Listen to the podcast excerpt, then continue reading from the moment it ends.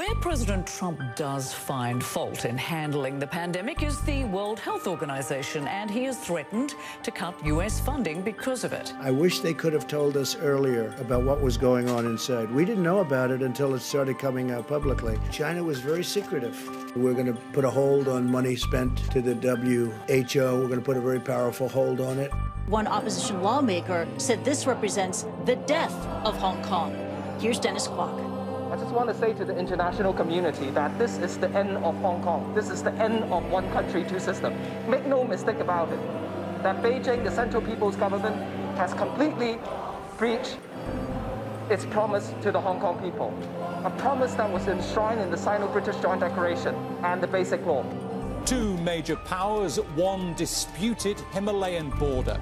India and China blame each other for confrontations over the past month. इस समय भारत और चीन दोनों के बीच मिलिट्री लेवल पर भी बातचीत चल रही है और डिप्लोमेटिक बातचीत भी चल रही है All this incursion from the Chinese side is happening after the occupation of Tibet. Hence, Tibet is the main issue that India and China has to deal with. Welcome to Z Podcast, and I'm your host Tenzin Zompa. In this episode, we will talk to member of Tibetan Parliament in Exile, Mrs. Tenzin Yudu, and former president of Students for a Free Tibet Bangalore, Mr. Kelsang Tashi, to hear their views on the three matters that we discussed in our last episode. 1. China's growing influence on international bodies like the WHO. 2. The Hong Kong democracy movement. And 3. The growing tension between the Indian and Chinese troops at the border. China's influence over international organizations like the WHO was evident when Dr. Tedros Adhanom, the Director General of the WHO, in order to cover up China's mishandling of the early outbreak, praised China's leadership for its quote unquote openness to sharing information, while the administration was actually busy silencing and arresting medical officials who were spreading awareness about the deadly coronavirus. Not only this, but China's dominance over WHO has also blocked Taiwan, which till date has only seven death cases related to COVID, from becoming a member of the organization. Do you think not getting liable for this potential cover up by the WHO will motivate China to further increase its clout over such so called independent bodies? It is very, very important to understand and analyze China's uh, posture, objectives, and strategies within key international institutions, which are supposed to be independent bodies in the last decade or so, China has been very, very strategic and aggressively building its influence and utilizing international organizations such as the UN, the World Bank, IMF, and off late with the COVID uh, uh, 19 pandemic, we've seen how it's built it has built its influence on WHO as well, you know, and it's doing this all to kind of advance its own national interest. It's been helping these organizations and also been uh, kind of uh, competing with the US and other Western powers to, uh, to come as a major funder and donor of these organizations. Not only is China building its influence in these institutions, but it's also spreading its influence in uh, countries of uh, Latin America, Asia, Africa, which are members of these institutions. For example, at the UN, uh, these are all member nations, and then China can buy their, uh, their support through aid and investment. So with the what has happened is with the with the global financial crisis, you know, which happened in 2007 uh, uh, and around 2007 to 2009.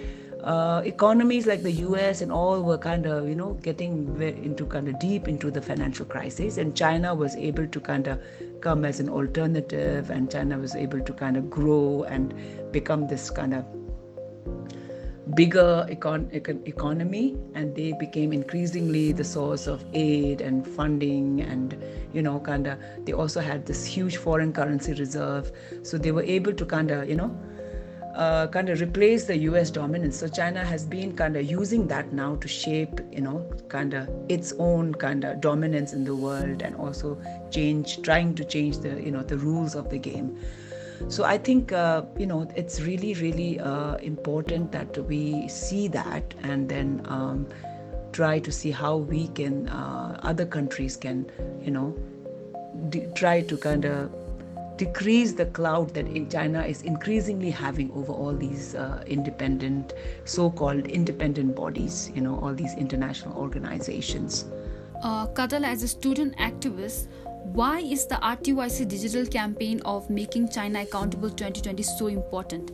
And how do you think boycotting Chinese products will help Tibet's cause for freedom and independence? Uh, thank you for the opportunity. I did support Tibetan Youth Congress 10 days digital campaign under hashtag Make China Accountable 2020. This is to amplify the global clearing call to make China accountable for maliciously covering up the information about the Wuhan originated epidemic and causing global pandemic boycotting Chinese product is one way to make China accountable because uh, the labor laws are hardly there.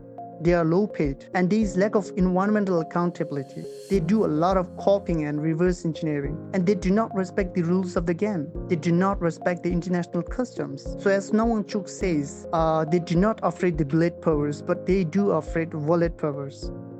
well, but I can't really say if it is practical or not. I would say minimize Chinese product. Uh, my second question to both of you is regarding the fight for independence and democracy in Hong Kong.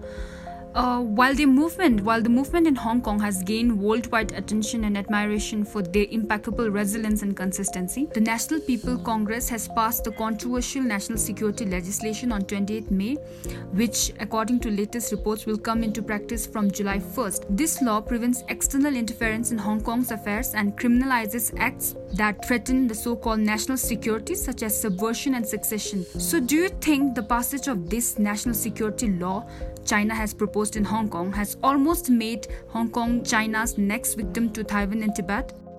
When China took over Hong Kong from the British rule in 1997, it had agreed and signed to the adoption of a basic law uh, for 50 years, which provided for a one country, two system in Hong Kong. But over the years, China is really overruling those obligations and ripping it apart bit by bit, both in the interpretation of the basic law and then in the attempt to introduce new rules, such as the extradition bill in 2019 and the national security bill, uh, the controversial national security bill this year. They are both attempts to destroy the very fabric of democracy and human rights in Hong Kong. Hong Kong uh, is going through a very difficult time, and Hong Kongers are expressing their extreme frustration uh, with the increasing interference of the People's Republic of China in their daily existence. If actually there, if there is a need for any change in the provision of the basic law, uh, according to the basic law, it needs to come from the Hong Kong legislature and not from the National People's Congress of People's Republic of China. So these is the you know the, the China really is trying to change the whole uh, what do you call it the legal framework of of of Hong Kong, you know, and they want to bring it within the, the, the Chinese kind of uh, framework. So this is the problem. But I think. Uh, if you are saying that is Hong Kong going to be more like uh, next victim to Taiwan and Tibet, the three are same in some ways, but very different in many ways. Uh, we all, yeah, do agree that the, all three of them are victims of Chinese aggression. But Taiwan is not a victim of China in the same way as uh, Tibet and Hong Kong. Taiwan, we all know, is a de facto independent and democratic country. But China is continuing to use its muscles to really prevent international recognition of Taiwan as an independent state. It's also threatening to use force when Taiwan is very, uh, what do you call it, uh, vocal and uh, about its, uh, you know, kind of status. So Taiwan really uh, is, for all purposes, it is an independent country. It has its own business dealings. It has its own democratically elected leader. But China wants Taiwan to become one with China. And we know that the majority of people in Taiwan wants recognition of Taiwan as a separate entity from China. More importantly, I think we all agree that the situation in Tibet is by far the worst. Tibet was illegally occupied by China, and what we witness in Tibet today is nothing less than a cultural genocide. Tibetan identity and nationalism is being systematically wiped out. We know that Tibetans, our brothers and sisters, do not have the basic freedoms of belief, expression, of movement, of actually uh, learning in their own mother tongue. And there is huge surveillance and monitoring of Tibetans uh, with this massive Chinese apparatus, you know, of police, army, and increasingly the technology, the use of technology. Kadala, uh, what is your view on the growing tension between Indian and Chinese troops at the line of actual control, and why, uh, why, and how does Tibet has a significant say in this matter? Um, the line of actual control (LAC) is, I think, the game plan of China. It is a diversionary tactic to control the internal tension as well as the pressure from international platform. During such clashes, Tibet is the core issue because India has shared the border with Tibet for thousands of years without any problems. But since the occupation of Tibet, India have been facing this attack from China. So, once Tibet's issue is solved, the border dispute will be solved. My last question for you, Dila, or what do you draw out of China's behavior during this pandemic? Do you think its activity in South China Sea, Hong Kong, and now even India is to divert the world's attention off itself, like many critics claim? I do not think that China is doing what it's what it is doing at the moment at the Indian border and South China Sea and other countries around the world just to divert attention from the pandemic. China has a much bigger design and ambition. It really is looking to carve a new world order with it as, as the most dominant power. We are witnessing what I like to call Chinese colonialism, not just in Tibet, Hong Kong, Taiwan, but also on India and the rest of the world. It is using both its hard power and soft power to rule the world.